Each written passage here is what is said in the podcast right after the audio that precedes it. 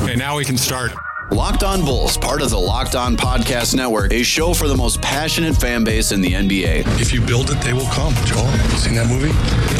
He's in the movie, Joel? Hosts Jordan Malley and Matt Peck dive into the best Bulls news and stories around the NBA. At our 670 The Score studios, Jordan Malley. Shout out to Jordan Malley. Did Matt Peck get a signed copy of that book? No, Matt Peck, he didn't. No.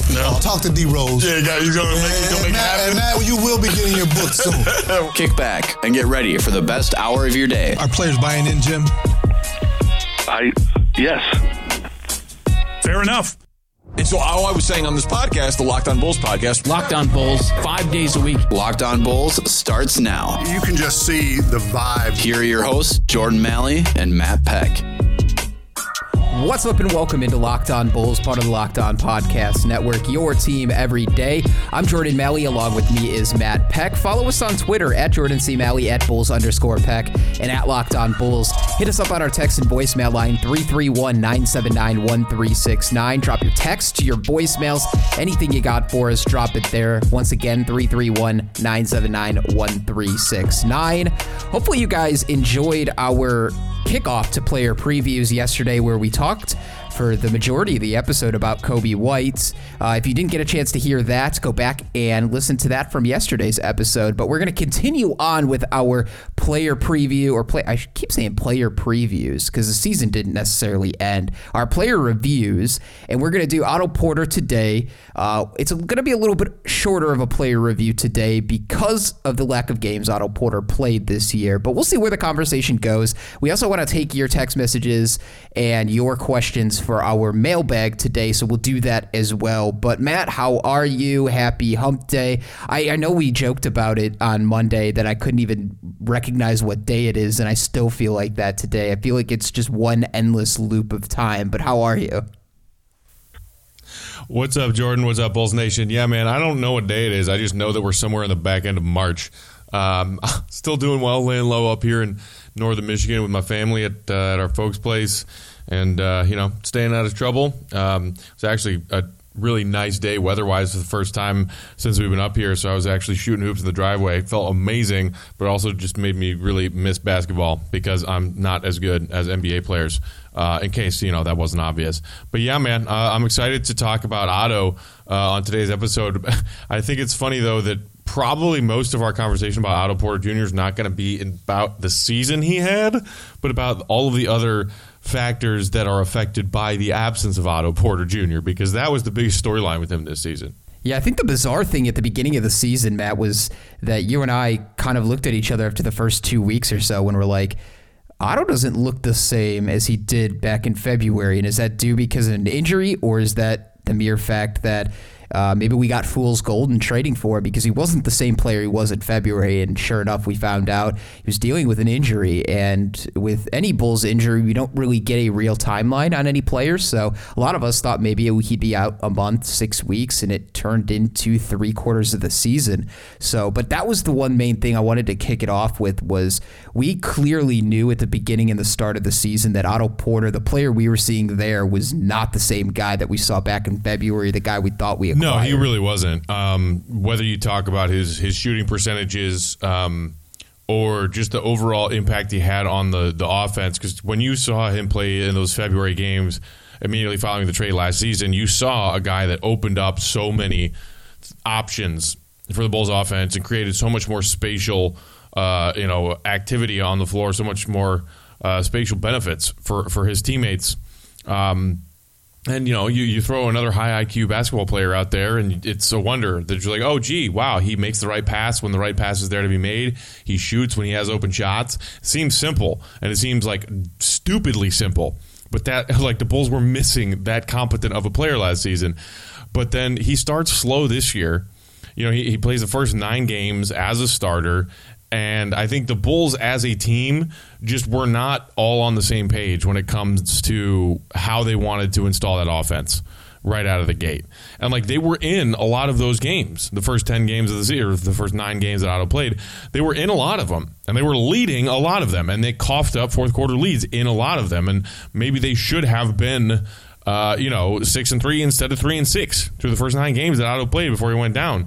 But I think just that speaks to, especially in crunch time and in fourth quarters when opponents' defenses, kicked up another notch or two, the Bulls offensively just fell apart execution-wise. And, you know, Otto obviously was a part of that, but guess what? Otto wasn't the one handling the ball late in the game. This is a success played for me. Yeah, I'm with you, and that's... You know, that's something that I think kind of masked the overall impact Otto had early on in the season. Was like, well, you know, Otto may not be playing all that great right now, and maybe it's just knocking some of the rust off to start the season. But the more concern was the Bulls blowing as many games as they did at the beginning of the season. Like you talked about, you know, the Bulls were in a lot of those games, and our issue was more so not with Otto Porter's play, with the fact that the entire Bulls team couldn't figure out how to fucking close a game. So. To me, Otto Porter's impact at the beginning of the season was minimal, but we found out for good reason why he wasn't playing at the level that we've seen him play at before, even in just in a Bulls uniform in a 14 or 15 game sample size.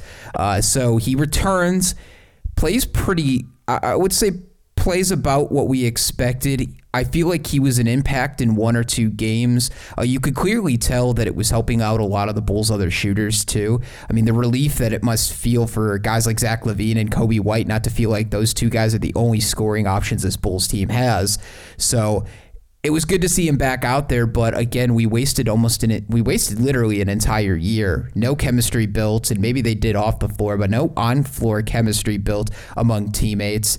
We don't really know what Otto Porter can be with this team, and we don't know how he plays with the core pieces of this group. So again, I go back to last year when the Bulls touted him as a core piece going forward. I hated that idea because I felt like it was too early to evaluate that.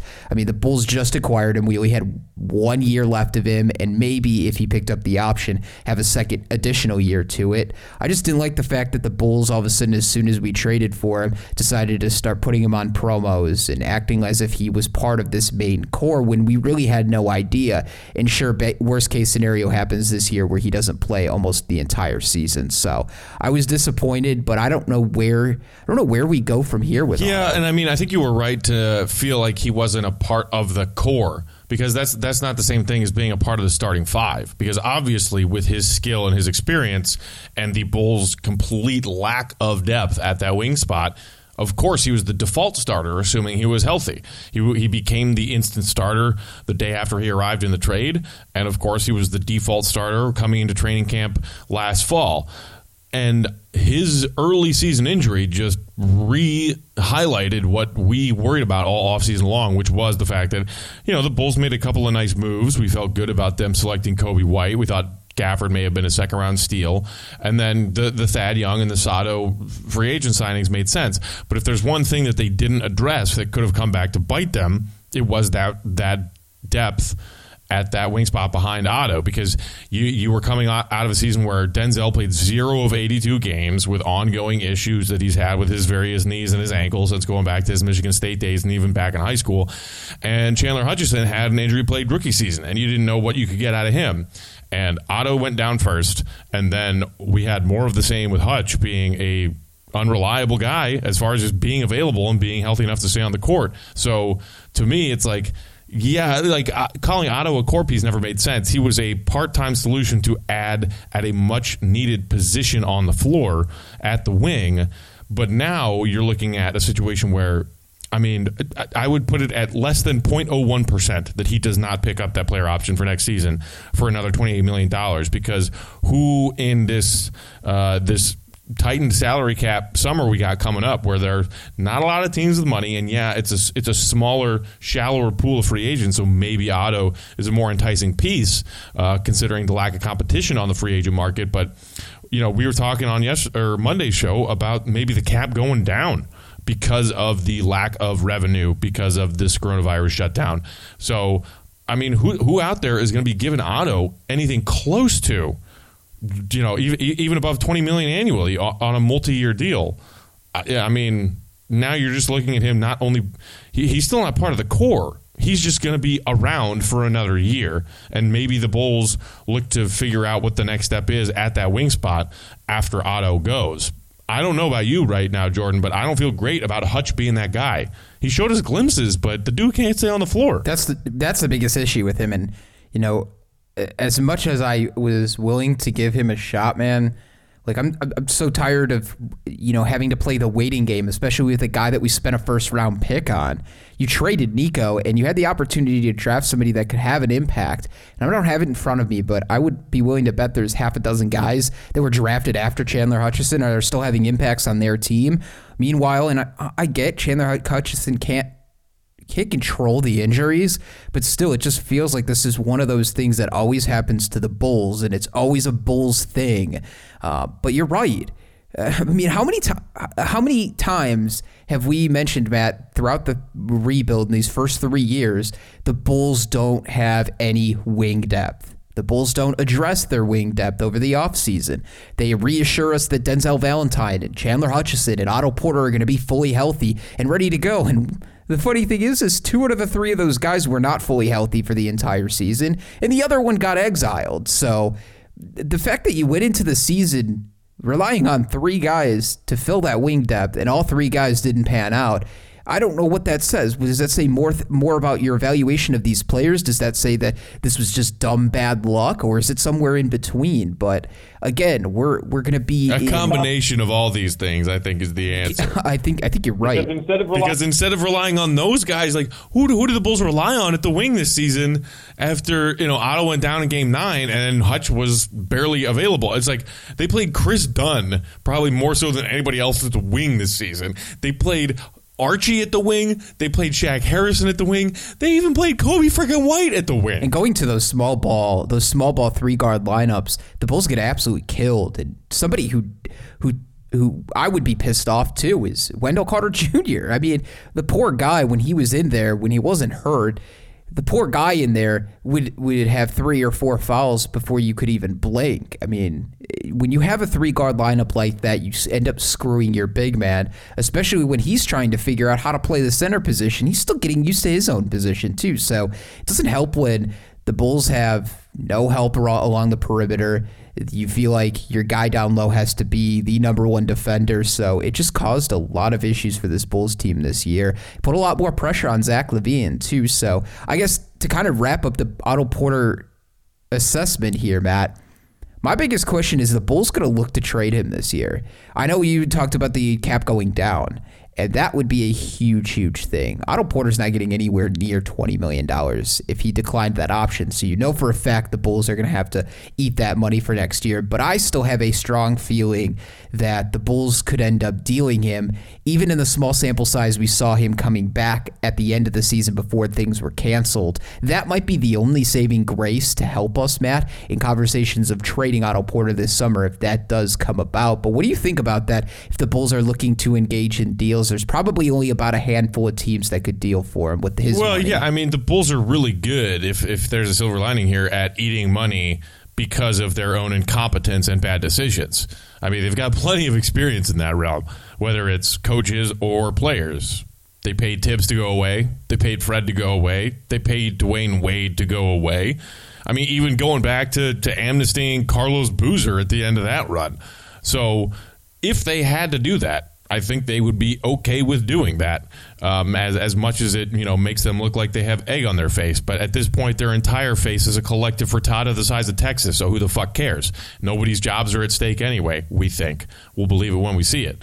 As far as, you know, the potential or the idea of trying to trade Otto, I mean, if there's one thing that you could say is enticing, it is if healthy, if he comes through and, say, plays whatever the delayed calendar year of the 2021 season is after he picks up his option with the Bulls, he plays the first 3 months of the season and he looks good. And the Bulls are less of a shit show dumpster fire team, you know, sitting in the basement of a bad Eastern Conference.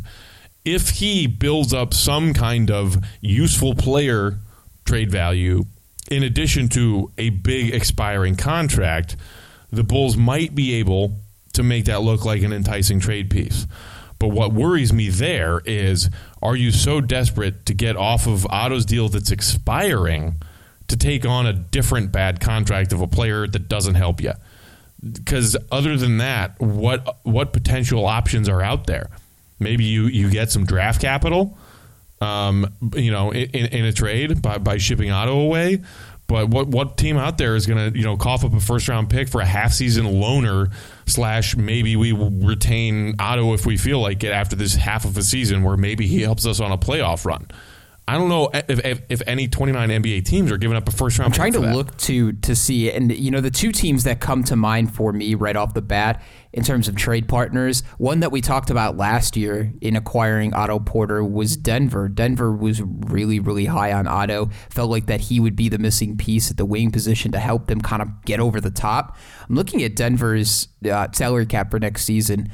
Their three highest players in the team are Jokic and Murray, both of those guys making $29 million.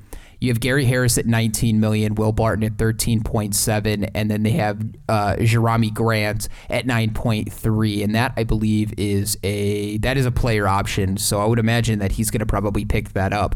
This is probably between the Denver Nuggets and the Portland Trail Blazers are another team that I thought about too. They've been desperately trying to piecemeal together a way to bring in a scoring wing. Look at how many wings that they've gone through in the last two seasons, and finally they had to resort to Melo finally to come in and play part of that role to just be a scoring option at some point. So both of these teams have salaries in which the Bulls, I think, could trade. But again, it's like, what do you want to get for these guys? Portland could say, all right, we drafted Zach Collins at number 10. He just came off of an entire season where he had to have surgery and didn't play basically at all. They could throw Zach Collins in there, and then you take the 1 year Trevor Ariza and maybe one other thing and try to make a big deal out of this. Otherwise, you go to Denver and look at them. But Denver doesn't have a whole lot to trade away either. Are they going to trade Gary Harris away to try to match the money? Do they don't feel like he's good enough anymore? Would they trade Will Barton? And what would the Bulls ask for back? If I'm trading Otto Porter to Denver, my first ask on top of taking somebody's bad money would be, give me Michael Porter Jr. He's not helping you win right now. You're in a window to win right now. Porter Jr. But the Bulls could have taken Michael Porter Jr. in the draft 2 years ago if they wanted to. Like, the Bulls got Michael Porter Jr.'s medicals. They were the first team to get his medicals, and the Bulls said, no thanks, and passed on him. And then 5 or 6 other NBA teams passed on him after the Bulls picked at 7th before the Nuggets finally took a flyer on him. And yeah, he had a couple of nice, you know, breakout, looks like a potential star on the rise kind of games for Denver this season when he came back in and started playing. But what makes you think that the Bulls would rethink that decision of theirs to pass on the risk attached to his name when it came time to make their decision at pick number 7 2 years ago? Well, if you think about it, too, you're not spending a first-round pick or a lottery pick on Michael Porter Jr. You already have the player that you acquired from that draft, and you're not... And Otto Porter's not a long-term option, so whatever you can get for him, you get for him. And say you have to take on an additional year of a Gary Harris at $20 million, or you have to take on Will Barton's contract at his player option in 21-22 at $14.6 million. Regardless, you could use those trade chips and say, here, Otto can help you guys win now. He'll pick up his player option next year, and maybe he re-signs with you long-term. That's a scoring piece. That's a piece to win now. Is Will Barton going to be a piece that's going to get you over the top? And Michael Porter Jr., while he might be a good player in 3 or 4 years, do the Denver Nuggets have enough time, 3 or 4 years to kind of develop him and hope he ends up being a piece that could help them win a championship? Probably not. I don't think they have that long of a window. I understand your concern about the health and stuff, but I think this would be a different look at it, especially now that we've actually seen him play in NBA games. He looks healthy, and to me, I don't think the Bulls are giving up nearly as much as they would in taking a gamble on drafting him at, number 7 2 years ago? Yeah, I mean, maybe not. Maybe it's not a hugely different scenario, and I mean, I was against it. You know, you go back and check the tape. I'm pretty sure you were concerned about MPJ, but maybe you were a little bit more willing to take the risk than I was. I can't remember. But I know that I was saying, dude, stay away from this kid. Like, yes, he's exciting. He's got all the potential in the world. But at the time, Wendell, after the year he had at Duke, and yeah, he was kind of overshadowed by Bagley a little bit, but I really liked what I saw from Wendell. So to me, passing on Porter, who had a huge asterisk of risk next to his name, was, the safe move, but probably the smarter move, in my opinion. And I don't know why that changes. And even if I were feeling a little bit more risky right now and saying, man, I really liked what I saw from a healthy Michael Porter Jr. in those spurts for Denver this season, you know, my original point was, that I don't know how that changes from the Bulls' perspective, assuming that they are still the ones making these decisions. And again, that's a whole other conversation. We'll see if there is, in fact, a new piece and a new voice added to this front office who might say, screw y'all, I know you passed on Michael Porter Jr. 2 years ago, but we want him. Let's try and go get him in this trade. I'm just saying, you know, status quo remains the same until it's not. And I don't know why the Bulls would change their mind. Yeah, it's a good question unless they decide. And that's the other thing, too, is like, what are you doing here? Like, what is this Bulls team doing? Are we still trying to do this thing where we're competitive again and we're setting the bar going into year 4 of a rebuild? Are we setting the bar as playoff expectations, or are you extending out this rebuild? Because if you're extending out this rebuild, then going to teams like Portland or Denver and saying, hey, I want Nas Little or I want Michael Porter Jr. If I'm going to trade you an asset that's going to help you win now, I want one of those young guys. But again, it goes back to your point. Like, how long are these guys going to need to develop? Do you trust the Bulls to be able to develop these guys? And what kind of message are you sending to your fan base when you go out and you trade for younger players? And instead, your message not even 12 months ago was, hey, we're going to sign vets and try to push this thing over to the top and really accelerate this thing. So it would be doing a disservice because it would be delivering two different messages. But if you're going to trade Otto away, you should be able to get some type of value for him. You should get either a young player or a future pick or something attached to that, even though he does have a decent amount of money attached to his name for next season. But again, one team could be off of that. So a one-year contract is a whole lot different than where the Bulls acquired him last year, where he still had 2 years left on his deal. So the last team that I was thinking about for Otto was Philly. We kind of talked about this at the beginning, or maybe we talked about it last week when we were talking about if the 76ers decide to blow things up, could a deal be made to the 76ers for one of their pieces, whether it be Al Horford, whether it be Tobias Harris, whether it be Ben Simmons.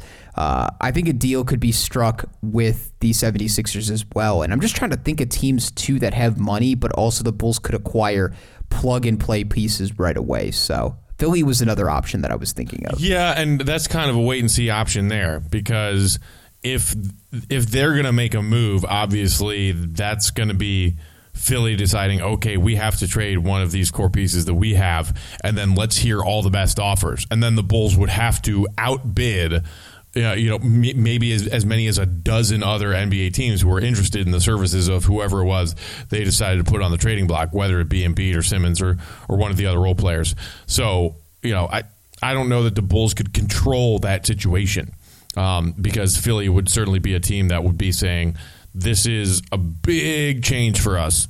We're making a trade because we feel like we're falling a little bit short on our championship window here with the young talent. We got to trade one of these pieces, and they would control that situation. And I don't know how much the Bulls could do to help themselves in that scenario. The final thing that I would say about our Otto Porter Jr. recap season, Jordan, and I'd love your thoughts on this too, is that, to me, and again, it goes back to what I was saying at the beginning, which is like, it's not about the numbers that Otto put up this season. It's mostly about what his absence brought to the forefront, what it highlighted, the issues in this organization, not only the roster. And the big one to me was something that our listeners ask us about all the time. Bulls fans on Twitter talk about this all the time. My buddy Big Dave, anytime he sees Jeff Tanaka on the sidelines of a Bulls broadcast, he loses his fucking mind. Why did we not know what was going on with Otto all season long? The weird, vague platitudes about his injury status. It's what we were dealing with Denzel Valentine all of last season. We dealt with similar issues with Lowry earlier this season. It was like, is he hurt? Is he playing hurt? Is he not hurt? And we never understand. We never have legitimate explanations from this organization as to this is the injury of this player and this is the timeline. And it always changes and it always morphs and we never get satisfactory explanations. And it always seems to get worse before it gets better. To me, that was the biggest thing with Otto this season, other than, they really missed his production because they had absolute dick as far as depth at the wing spot. but it just continued to highlight what the hell is wrong with this team's medical staff, with this team's strength and conditioning staff, because they keep using injuries as an excuse. Every NBA team deals with injuries, but this team appears to be the one, more so than any other team in the league, that's so just off the mark with diagnosing and moving forward when their players get injured. It's honestly a great point by you. The fact that we didn't know how long this injury was going to be, we didn't know how it originated, and we didn't know a timeline. And it was the same thing we were pissed off about last year about Denzel Valentine. It's like, oh yeah, he's going to be back in a few weeks. Just kidding. He's going to have season-ending surgery. Day to day. Didn't he start training camp day to day?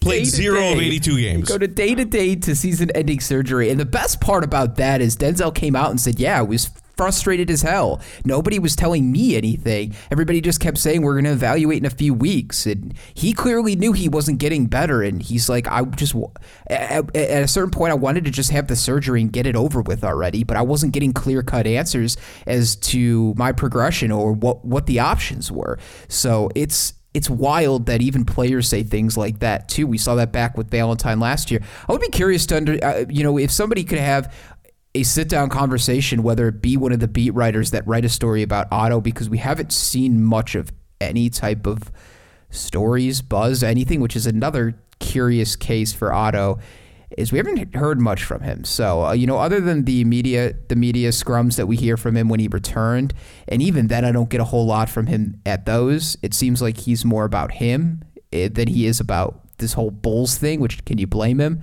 But still, I would love to know his thoughts on it. What happened? How did this happen? Was it an Otto Porter thing? Did he hurt himself, while in a Bulls facility? Did he hurt himself in the offseason? Where did this injury come? Did it extend from last year? And was it dealt with properly? Did he feel like it was dealt with properly? So I would like to hear maybe at some point this offseason a story from Otto and actually get a clear explanation of why this took 3 to 4 months for him to be out and miss basically an entire season. Yeah, and honestly, to me, that's one of the things that I'm, again, trying to not get my hopes up, and I won't believe it until I see it, but this massive overhaul that we keep hearing about this offseason when it comes to the people in the C-suite managing this team, that's one of the perks that I'm most excited about when it comes to change, is expecting a new GM, or maybe even somebody who is given the title of head of basketball operations and they give Paxson some other flowery title like hitter of three-pointers 30 years ago, advisor. But they will bring in their own people. Like Jeff Tanaka, thanks, but bye. And honestly, not that many thanks. Chip Schaefer, the 90s were fun. Why the hell are you still employed here? We need new people. We need young people. We need better people. Their whole shtick about in our building is a joke. It is nothing other than a joke when half of their roster is injured all season long. They've been in this building, here in the Advocate Center. It is a joke.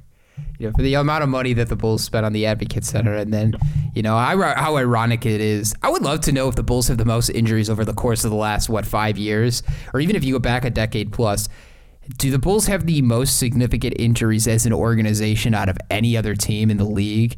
I feel like it's just been one kick in the nuts after the other with injuries. And then on top of it, when fans criticize when we don't know anything, then it's like all of a sudden the news becomes less and less about guys, and now it's all internal. So that's just another thing that I don't know why they do this, but it only just drives fans away when you're not honest and transparent. And that goes for a lot more things than just injuries. And it seems like that's just a constant theme with this team. And we say it all the time. It's like if the Bulls would just be a little bit more transparent with their fan base, a little bit more open, a little bit more honest, that would go a long way. At least I feel like it would go a long way with their fans. But instead, they like to play the secrecy route, which I don't know if that's going to play out well for them. And I think that they're seeing that as well. Even when we had games at a normal pace, we saw people just stopped caring and stopped going to games. So maybe they changed their tune, like you said, and maybe things change here in the offseason. But as far as Otto goes, man, I feel like he's going to be back next year. Hopefully, I hope the Bulls can actually have some decent trade talks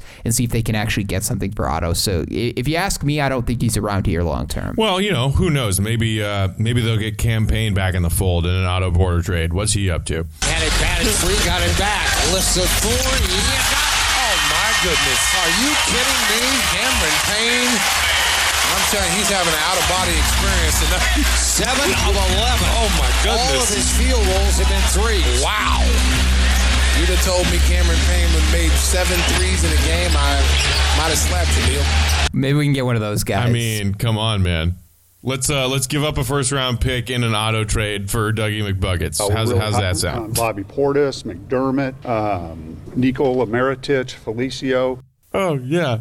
Speaking of Bobby Portis, there's another Bulls player in recent memory who just had an injury that they completely just swept under the rug and mistreated. Remember the burned Bobby Portis foot? And then he just, like, happened to mention well after the season ended, like, oh, yeah, I played the final, you know, portion of the season with a really bad burn on the top of my foot, and it got progressively worse. And we were all just like, wait, timeout, what?